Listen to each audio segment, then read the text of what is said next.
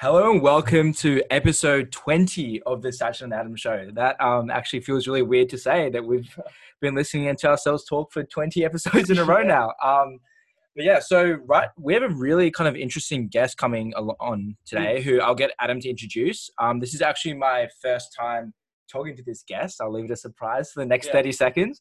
But this is going to be something different to what we normally do on the show. And I think we're going to be listening to a very unique perspective on what's going mm. on right now with COVID 19. Yeah. So today we're interviewing um, Marco Scali, who is the head of history at Loreto Normanhurst. Um, he was actually a history teacher at Newington where I went to school, and he taught me in Year 10 history, um, particularly with World War One. And at Newington, Marco was a bit of a legend to say the least. Basically, everyone said like, "Who was your favorite teacher? Who was your favorite teacher?" And like most people point in the direction of Mr. Scali. Um, so I thought it'd be really, really interesting to have him on and talk about the sort of educational um, effects of Corona and how that's affecting teachers. So, welcome on, Marco. Thank you, Adam. Thank you, Sachin. Happy to be here. Yeah, thank you. So, let's jump straight into it. How has coronavirus sort of impacted education for you, and what has the whole experience been like? Wow, where do I start? Really, I mean, it's it it's almost like a sense of losing time the past couple of weeks. Um, mm. Probably about four weeks ago, things started to get a little bit hairy with regard to obviously the statistics increasing and increasingly, um, you know, obviously I'm saying all this from the perspective of, of my school, but, you know, I have a lot of peers and colleagues in other schools who've gone down similar paths. And when we started to see the numbers increase and the government um, starting to think about social distancing or closing businesses, but then adding that schools would remain open, it did create a tremendous amount of anxiety and uncertainty in schools, and I guess challenges for leaderships of schools because students, parents, and teachers started to ask questions about whether we as you know i teach at an independent school were going to toe the line with what the government directive was which seemed very unusual at the time. Yeah. were you skeptical initially of the government directions? Very much so. Yeah. Yes. I mean, you know, I, I felt um, that the government was particularly coming from the angle of wanting to maintain economic stability, which I understand. But I guess my skepticism came from the fact that I have a lot of family in Italy, um, and particularly in uh, Lombardy North, where the coronavirus had cut a swathe through the population kind of three weeks prior to when our numbers started to increase. So I was particularly, um, I guess, anxious about it and did have conversations directly with my principal about it, saying that, you know, I know you're aware of things, but I have a little bit of kind of firsthand experience from talking to my cousins every night about what we need to do and then that started to kind of flow in to Australia as well, where you started to see a lot of stuff coming out of Italy with young people making videos and trying to inform us as to what was going on. Um, but in schools, the government continued to hold that line about um, that we need to stay open. And increasingly, it was very difficult, I must say, as a teacher, to not show your political hand. Yeah. Because we were told to be you know, relatively impartial. But when you have kids every period asking you, do you think we're going to close down? What do you think's going to happen? You kind of have to give them what you think, you know, to get on with the lesson. So mm. at first I kind of towed the line, but then eventually was saying, look, I, I think it's stupid that we're here and this is the reason why. Um, but yeah, I mean, that that's the deal. And then eventually we um, some teachers started to actually when the government uh, when Morrison kept doing presses basically on Sunday night saying, "Yep, no, school's continuing." Um, teachers started to take days off. You know, a day here, a day there, yeah. kind of in silent protest. And then kids started to take a day off, a day here and a day there. Mm. You know, staff and students that never would. Um, and then our principal made the call quite early with a couple of other schools I mean, the thing with my school as well is that we have a massive boarding house as well with over yeah. 200 girls in it. So there's no way they can socially distance because they literally sleep like a meter away from each other.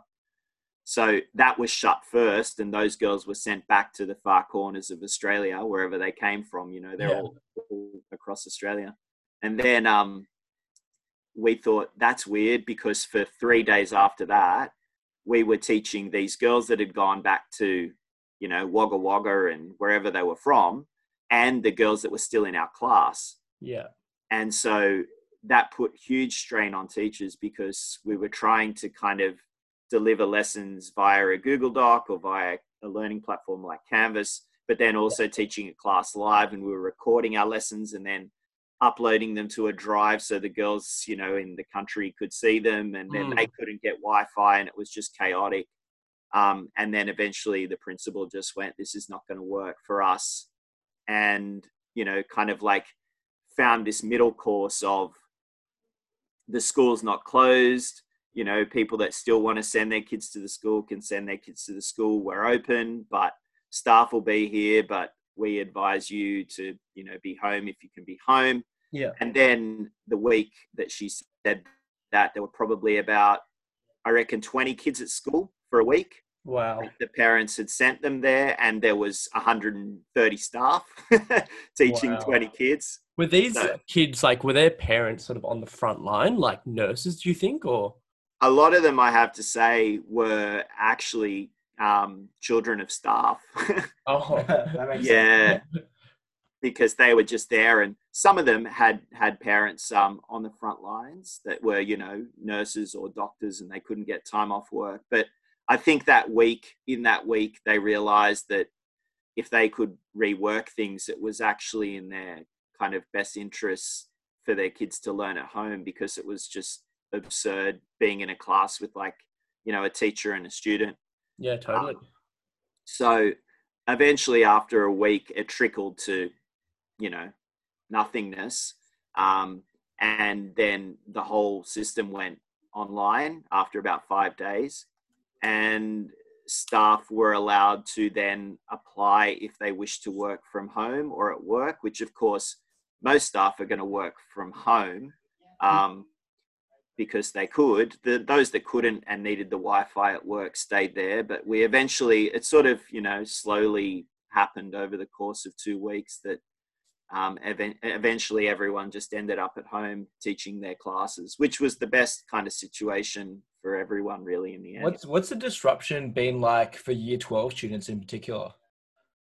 Well, it's been obviously really hard for them in the sense of um, the week that we actually um, kind of left school. You're not allowed to say closed because technically the government didn't want us to close. It, it was actually it's it's very delicate the language you have to choose because I know Dan Tehan the education minister today actually told private schools that they need to um, reopen in term two, which a, a lot of private schools have already told their um, communities that they're not opening, but that they are open if people wish to send their kids. So you've got this like bizarre kind of dance going on.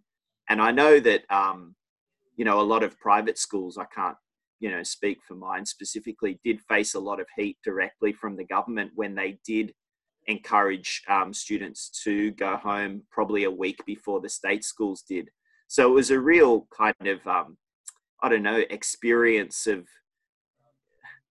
government control that you haven't seen in Australia. You know, governments trying to dictate what um, independent educational organisations do. Hmm. Um, and whether that was happening at uni as well, I'm not sure. You know, whether it was left to the vice chancellor or whether there was government interference, but I would highly suspect that there was a lot of government diplomacy pushing um, the prolonged kind of uh, or the delay on closing these institutions because a lot of the vice chancellors probably wanted to close, but the government was not allowing them. Um, back to your question though about year 12s, yeah, I think extremely disruptive. Look, at first, our school, um, when they did go to, you know, encouraging students to go home, I think they handled it amazingly well. But they said that, you know, we can't use Zoom because it's um you know like potentially a privacy issue or Hmm. you know we can see you and you, it's an unusual way of teaching and i have to say not to big note myself, but I was one of the ones that did go to the leadership of the school and say, for the other groups, we can do whatever, but for year 12, this is not going to work if we don't have at least some kind of face to face contact. Mm. And we just have to do it. And you have to get over the fact that, like, we can see them on the other end of a laptop because we can see them in real life as well.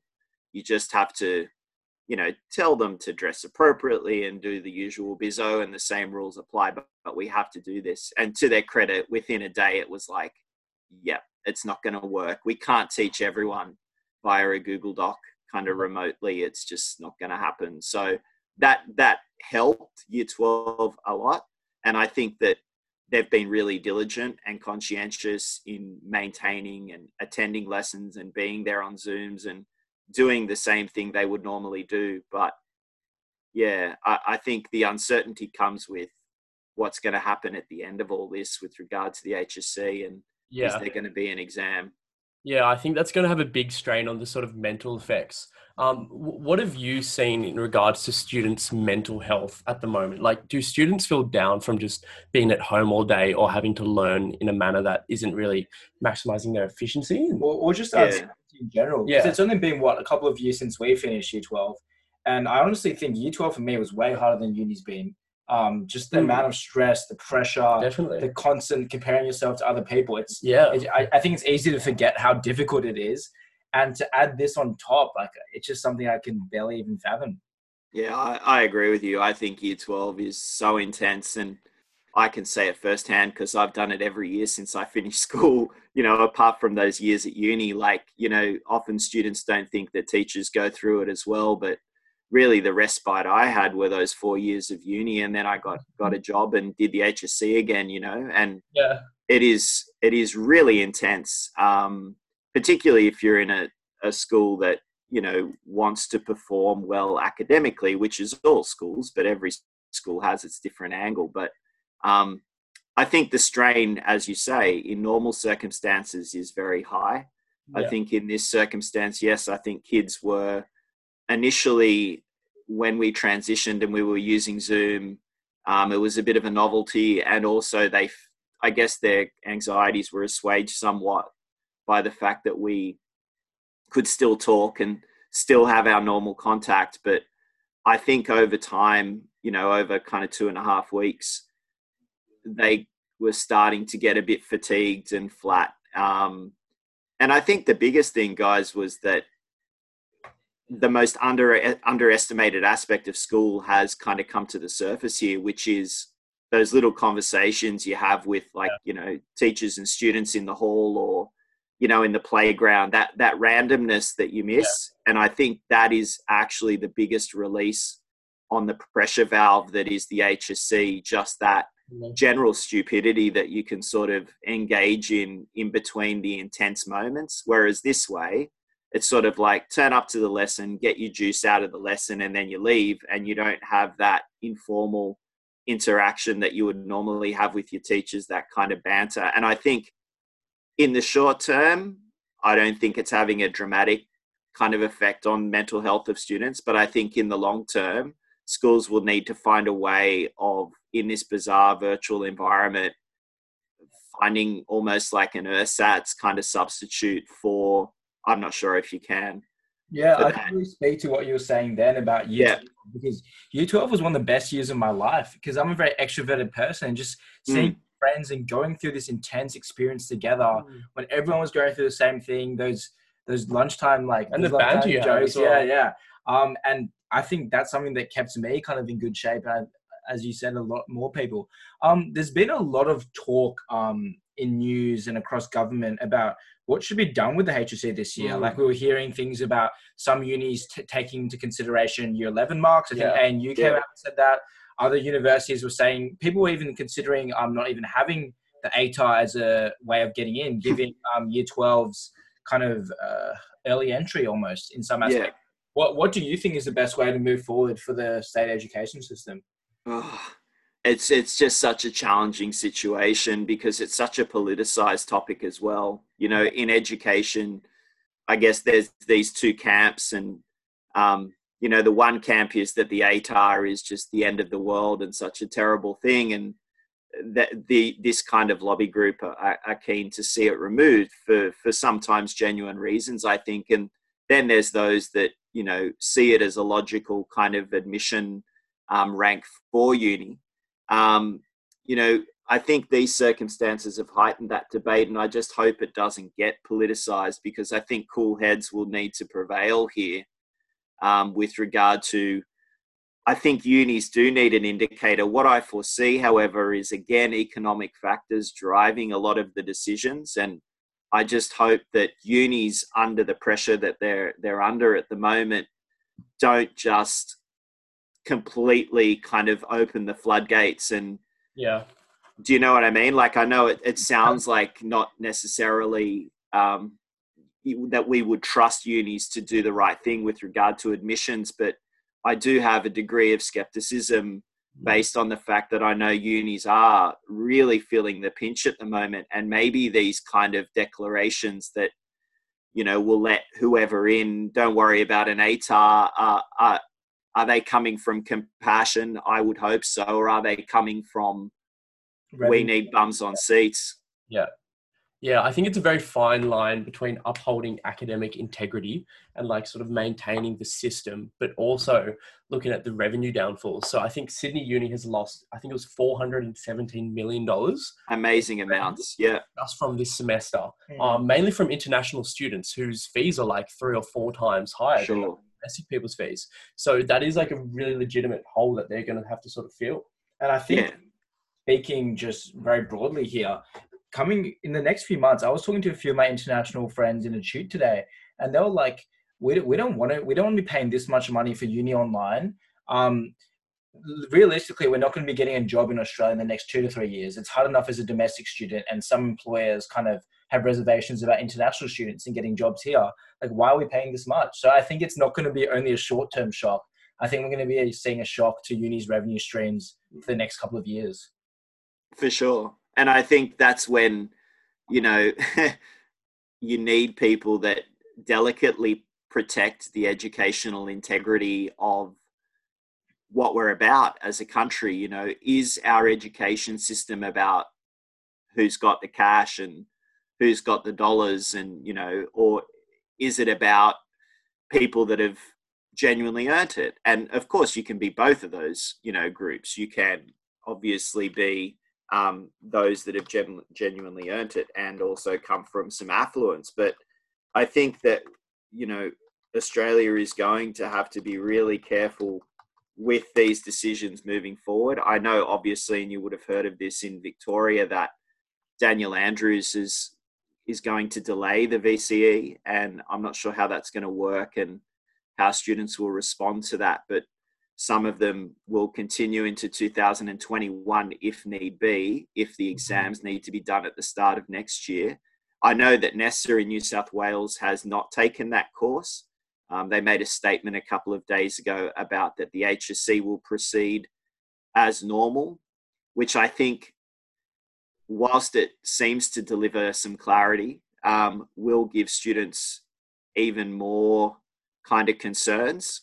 Yeah about well ugh, how are we going to be able to do that considering that you know we've lost momentum this term and maybe our learning has been you know different or affected or whatever it may be um, you know are they going to work in some kind of special consideration it's such a precarious area like for um, educationalists the area of assessments and equity and fairness it's just such a difficult area in the best of times to not have situations where people are claiming they have um, not been treated fairly or have not had equal access to things. So in this situation, it's just fraught with with peril. So personally, I think that they should go to um, internal assessment marks for this year um, and just assess, you know, on a case by case basis, trust teachers within schools to assess students. I know that's hard to do without an external exam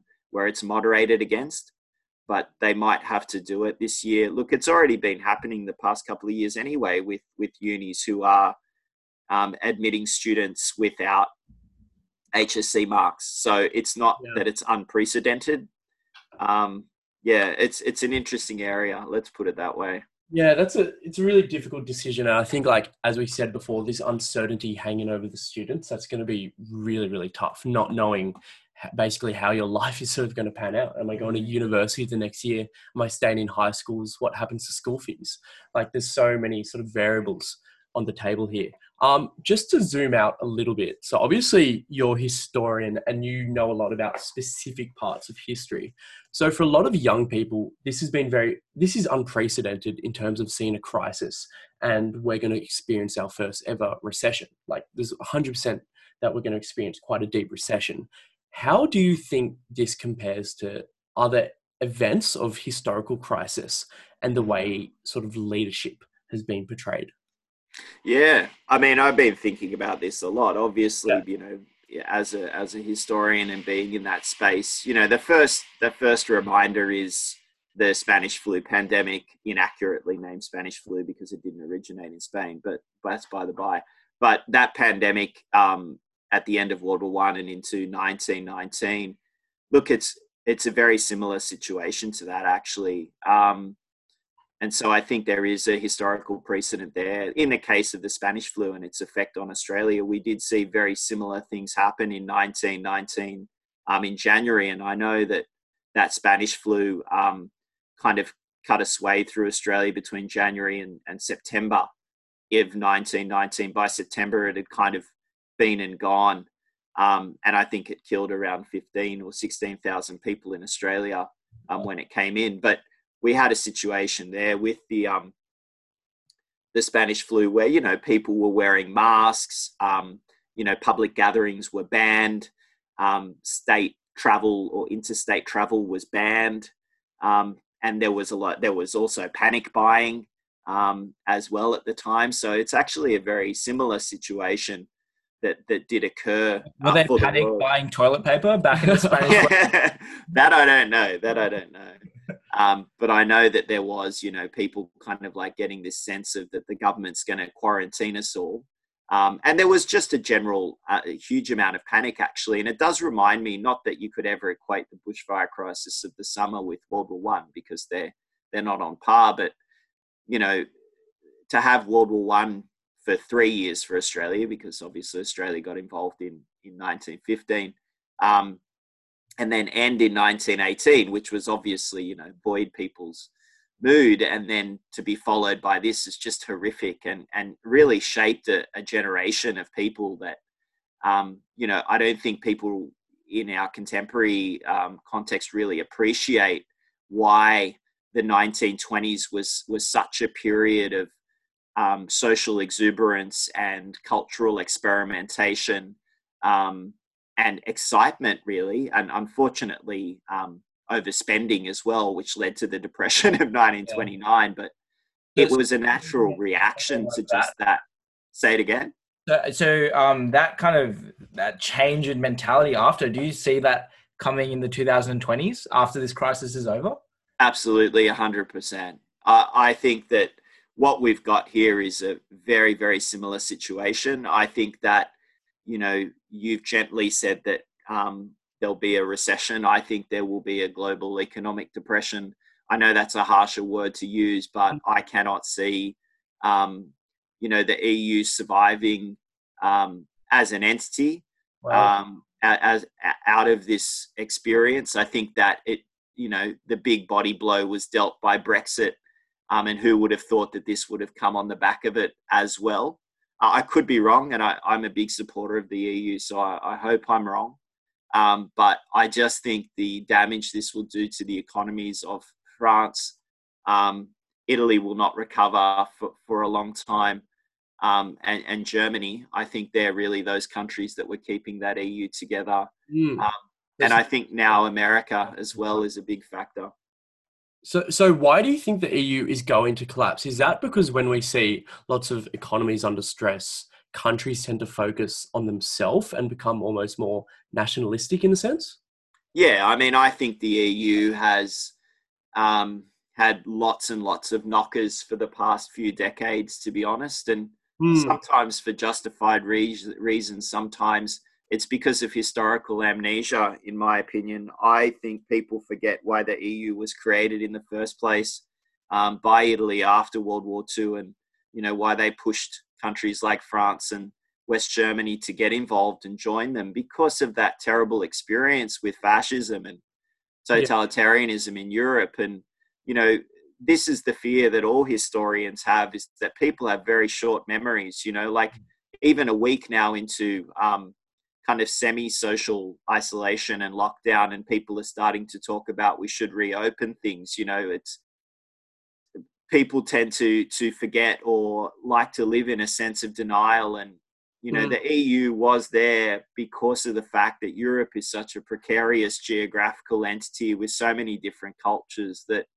traditionally could could come into conflict with each other if they do look inward and yeah I just think you know, um, Britain was the first, I guess, sign of something that is is going to struggle to keep together now. In particular, I think Merkel's um, kind of you know ultimate resignation soon she'll retire will, will be another blow. I think Macron's faced a lot of heat in France. I think the right is on the rise in Italy. I don't think I know. Mm.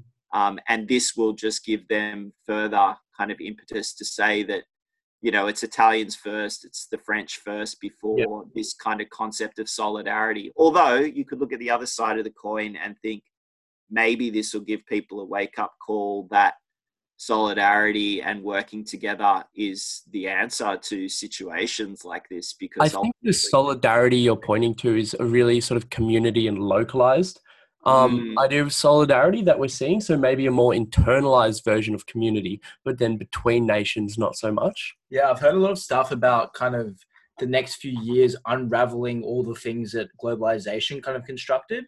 And a few people kind of suggesting maybe we went too fast with globalization and we need to get back to the core of what our country is, which I firmly disagree with. But yes, interested to hear your thoughts on that. Well, I think that's that's what we're going to hear. I, I just think the first time we'll hear it will be in the presidential campaign next year from Trump. Um, yeah. I think the first thing, I mean, we know he's in the campaign. Say it again. Are they postponing the campaign to next year?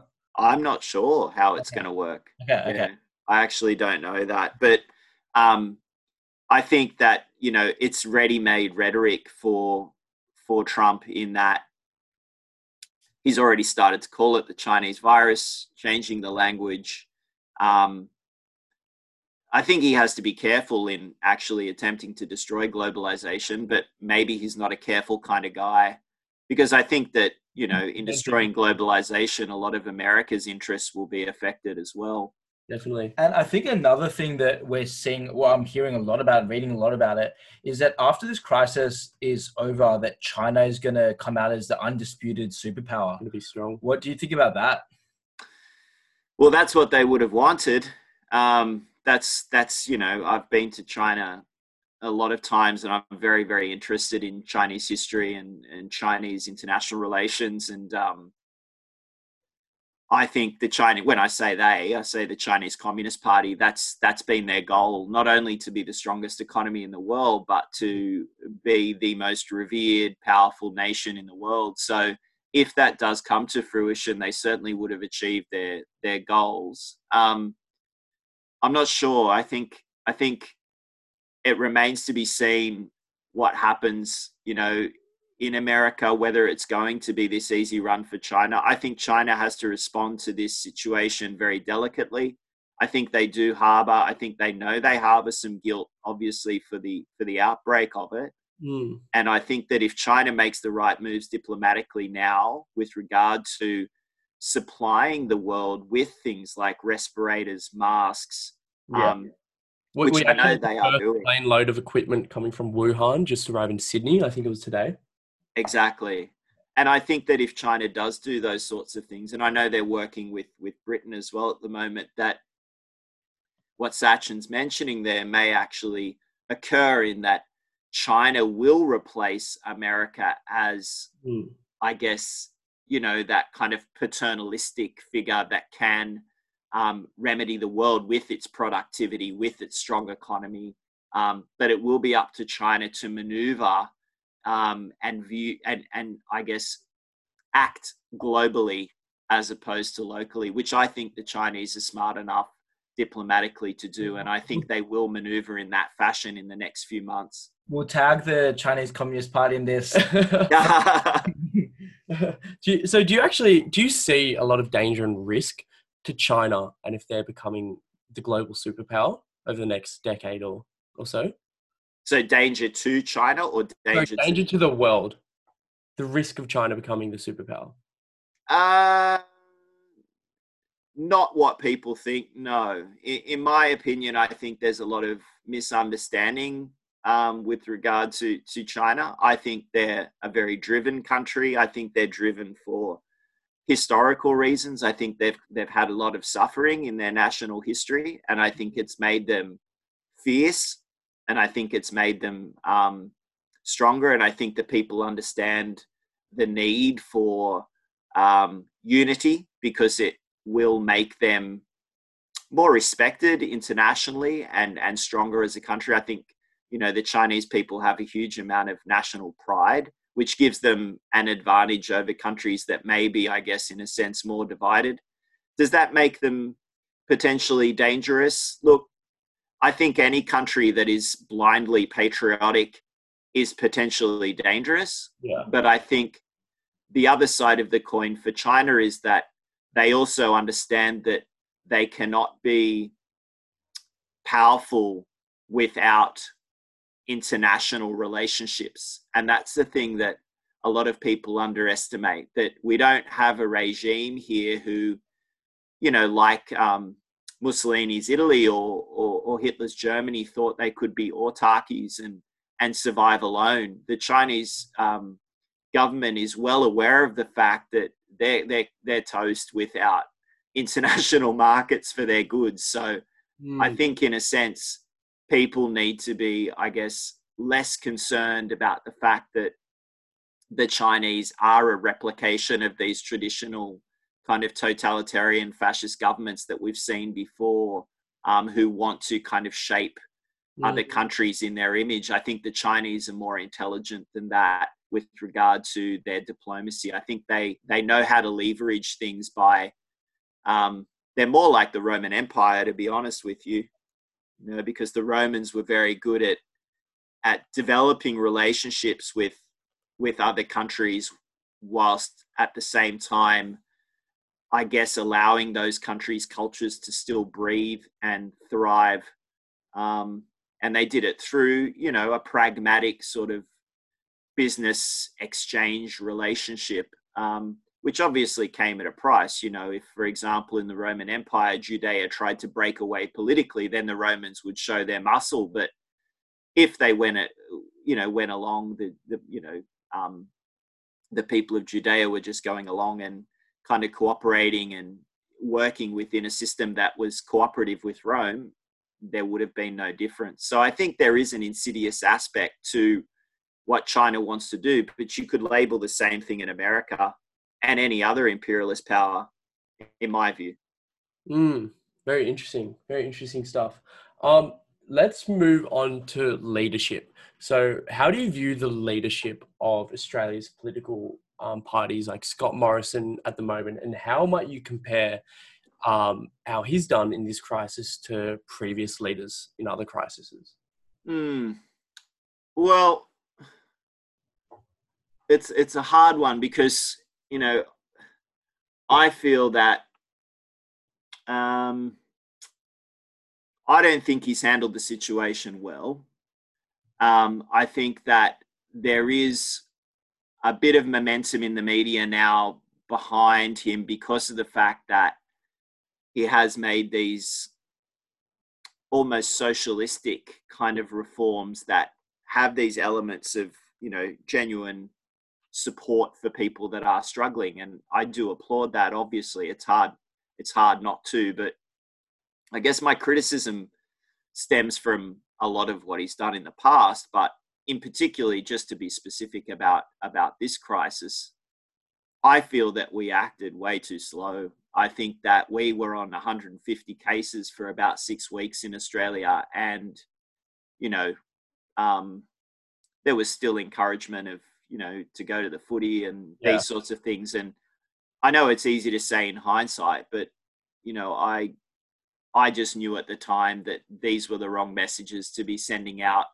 um, because of, as I said, my familial kind of ties to Italy and, and what had happened in there. And I knew, for example, that the, the mayor of Milan had said a similar thing when people started to call for lockdown at about um, 300 cases in Milan. And he said, no, that's, you know, ridiculous. And then um, took selfies of himself and put them on Instagram um, of him in some, you know, cafe in Milan saying the Right. coronavirus, it's all exaggerated, don't worry about it. And then a That's week everything. later, he had it. Done that sometime.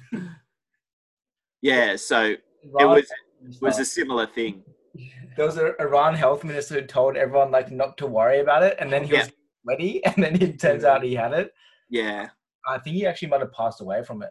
that's awful. Yeah, Yeah. it's just terrific. So I think in those early moments, I, I, I did feel very frustrated um, for, for a period of time. And, you know, I would have loved to have been a fly on the wall at those national cabinet meetings yeah. because I think that there would have been some furious conflict, particularly between, I'd say, Dan Andrews and and um, the Libs on on this issue. Because I, I did see one presser Dan Andrews did when um, Morrison was saying the school should remain open, and I was I was hoping that Andrews would break ranks because I I have actually met um, Daniel Andrews in the past and have a lot of respect for him, but he, he did a he did a, uh, a press conference, I think, at three days after Morrison said the schools will stay open, and and he said the same thing. He said, "No, at this stage, I think schools should stay open, and um, but we'll see what happens in the coming weeks." And I thought, man, there must be like a massive threat here that he's going to have funding pulled from him. Just you know, you can see that there was. I want to do it, but I can't do it. And then obviously he broke ranks first, and then Mm. Gladys followed. But I think it's really interesting when Morrison's talking about, um, you know, this is non-ideological and both parties are, you know, putting their ideologies aside. I, I, I wish that was true, but I, do, you know, and I think the Labor Party has toed the line and, and, you know, supported a lot of the legislation, but I still think there's room for um, discussion on, on certain things because I think I think we all need to work together, absolutely, in situations like this. But I do fear there's a really kind of thin divide between letting a government kind of do whatever it wants and appropriate consultation between those that have differing views, not just Mhm. between Canberra and, and premiers. Um, I think you know the opposition should have been involved in the national cabinet. I think Parliament should still be running. I think there should be vigorous debate in question time. Um, and you know the reason I say that is going back to your point about historical connections. That I understand in times of crises that you know they do form these kind of ex committees. You know these ex coms that you know JFK did when the Cuban Missile Crisis occurred in in um, '62, and it was just like a committee of JFK and and and trusted people. Um, they can sometimes be, you know, kind of closed shops. I like the situation in England in World War One, when you know um, Asquith was the prime minister, and the the opposition um, just challenged, you know, the decisions that he was making, and you know, Parliament was still running there during World War One, and whilst you know, lots of groups like the suffragettes even stopped stopped protesting during World War One, which was really interesting. There was this kind of unity that that um, emerged, but there was still vigorous debate in the House of Commons, despite kind of quite punitive and oppressive legislation like Defence of the Realm Act, which you know forced people to you know um, ration food and be conscripted and all these sorts of things. So, look, I think it's it's not necessarily different to other historical leaders in the past. I think that ScoMo's made mistakes. I think JFK made mistakes. He's the one I always go back to. I think that political leaders in these situations face a heap of pressure. I think JFK made huge mistakes in, for example, the Bay of Pigs situation in um, sanctioning an invasion of uh, of Cuba, which backfired because you know the the Cuban exiles who invaded failed, and it was a huge propaganda victory for Castro. and you know this was something that devastated Kennedy. But one of the things he learned from that was to not trust certain advisors. Um, you know, one of the things Kennedy says in the aftermath of Bay of Pigs is that he was going to trust less less military advisors and more people he knew were the best minds, like his brother, like you know Bob McNamara, um, you know people he'd he'd kind of actually developed relationships with at at Harvard, which was mm-hmm. interesting. Um, and I think something like that might be happening with ScoMo at the moment. I guess really kind of strong relationships are forging now um, in Canberra, and I think that Morrison learnt a lot out of the bushfires, and maybe that for Australia has been a bit of a blessing. But I still think that Morrison is easily influenced by what's happening in America and England, which is my greatest concern. I think that a lot of our early advice came out of um, England from, you know, Boris Johnson and, and British um, medical advice. And a lot of it came out of the CDC in America as well and we saw where both of those countries have gone. And mm-hmm. I actually did do a bit of research on that, and there was a, another press conference that Scott Morrison did that was literally word for word a document produced by the CDC, the medical organization in America, literally mm-hmm. word for word. Wow. It was like 100% plagiarized. So it mm-hmm. really concerned me at the time that they were following those sorts of things that closely, knowing now what has happened in that. That I, I'm telling you now, four weeks ago. Yeah. Um. So I, I kind of I'm very interested to know. Um. You, you've been referencing history throughout, but in terms of all these crises that have happened in the past, what do you think are the fundamental leadership lessons that we can apply to what's happening now mm. um, from those times like the great depression like world war one um, like the spanish flu yeah I think the lessons are in those situations that you need to not necessarily follow what happens in other countries. I think you can't have ideas kind of, I mean, you obviously observe patterns that have occurred before, and if that assists, but I think every situation for an individual country is unique. And I think that we demand in Australia leaders that are tapped into the consciousness of what Australia actually is and what Australian people are. I know that's a difficult sort of thing to define, but I think being like independently minded and that that's what really worried me with that advice. I, I it kind of you know was disheartening that whilst we were consultative and we were looking at what was happening in America and Britain, and I think that's important to be consultative, I think we need to process things a little bit better than that and not necessarily just rely on, I guess, ideas and advice that are coming from external sources. I think that. And given what's happening in America right now, that's particularly worrying. Absolutely.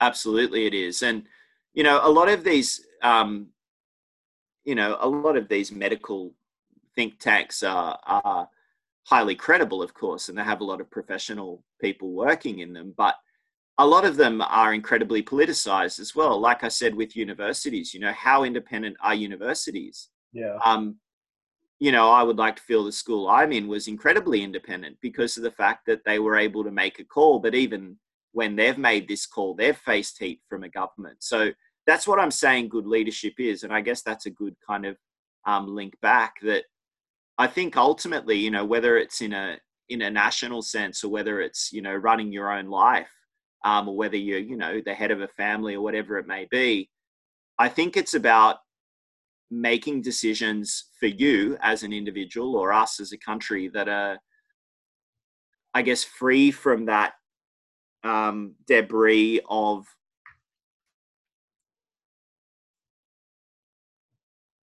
listening to a lot of people and then using your instinctual response, processing that information, but coming up with a uniquely independent um, decision that is not a result of being easily influenced by others. That's what that's what I think the the great weight of leadership is historically. sometimes people won't be happy with the decision that is made at the time.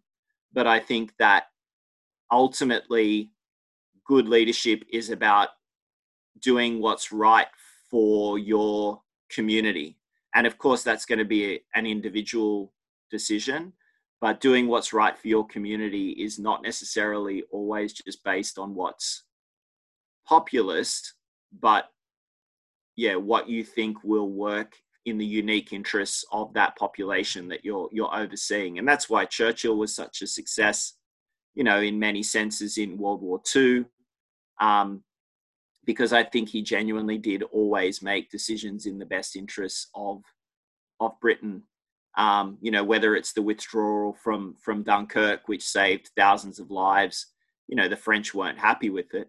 Actually, I've been thinking about that withdrawal a lot. That opening scene of that film, Dunkirk, um, I think is so emblematic of how people have been feeling the past couple of weeks. You know, when these all these kind of um, traumatized British soldiers looking to escape on that beach there in in in Dunkirk, um, desperately seeking, you know, evacuation and hoping their government is actually going to save them with these ships and the haphazard nature of that evacuation. You know, where there's like everyday people um, steering ships towards you know Belgium and, and Holland, trying to get these people back to England. It, it does actually remind me not only of that I think it's actually I don't usually like Christopher Nolan's movies that much. See, now I'm talking about movies. You can see, um, but I think that opening sequence is one of the best in in you know top ten for me in film history because it's it's very silent, um, and it kind of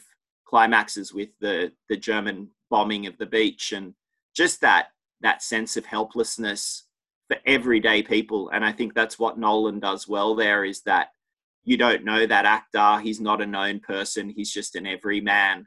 And I think that's, in a sense, what a lot of people have been feeling. Just, you know, we're relying on government to, to protect us and, and to save us and to help us. And mm.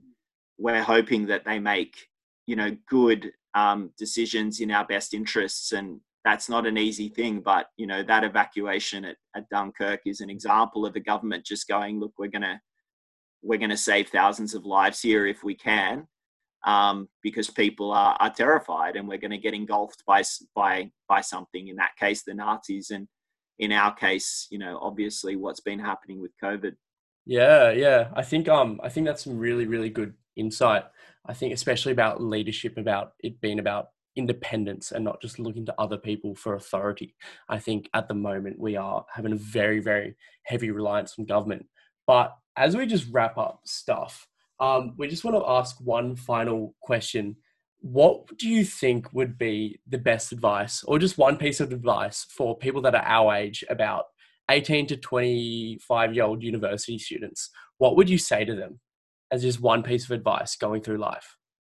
Uh, I think going back to that idea of, I guess, that idea of um, being independent in the way that you think that would probably be the best piece of advice that i could give i think that it's really important for you know i think true intelligence is being able to be open to lots and lots of different perspectives. And you know i think that's one of the beautiful things about you know being a, an adolescent and being you know someone in your 20s is that your mind is open to lots of different ideas. But ultimately i think it's it's about becoming comfortable with with who you are as a person um, and knowing that you know there is a huge amount of diversity in the way that people think and what their beliefs are and their cultural backgrounds and i guess becoming someone that is not limited in the way that you expect people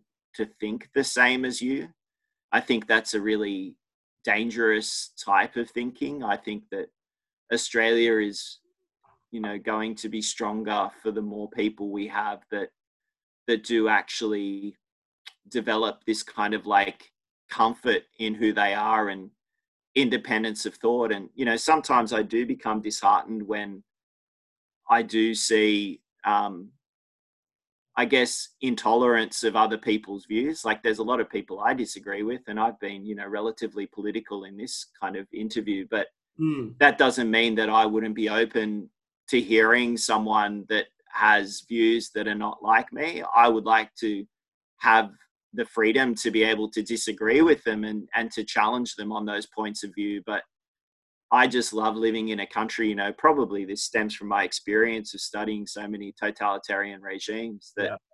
I just love living in a country where I can criticize some of the policies of Scott Morrison and you know he'd be cool with that and you know not care and I can agree with some others and I just think will be yeah I think that's what everyone should aim for to kind of cherish being in a country like that and to develop that kind of like intellectual openness and capacity in themselves to be proud of who they are but to not be domineering in their opinions and to be open to mm-hmm. to hear what other people have to say Yeah.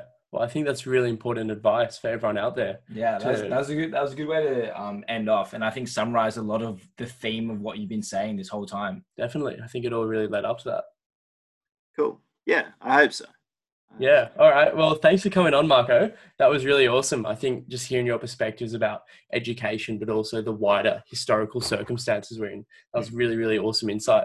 I, I think absolute pleasure this whole this whole time you've been talking, um, we've actually had Jack Jacobs on the show a few times. Mm. yeah I think the way you guys talk and think is very similar.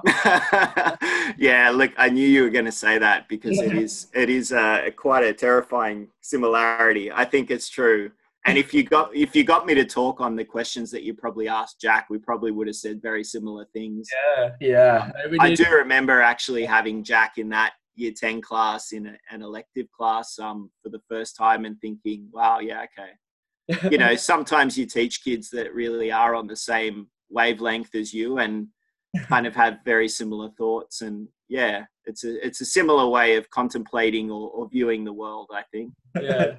That's cool.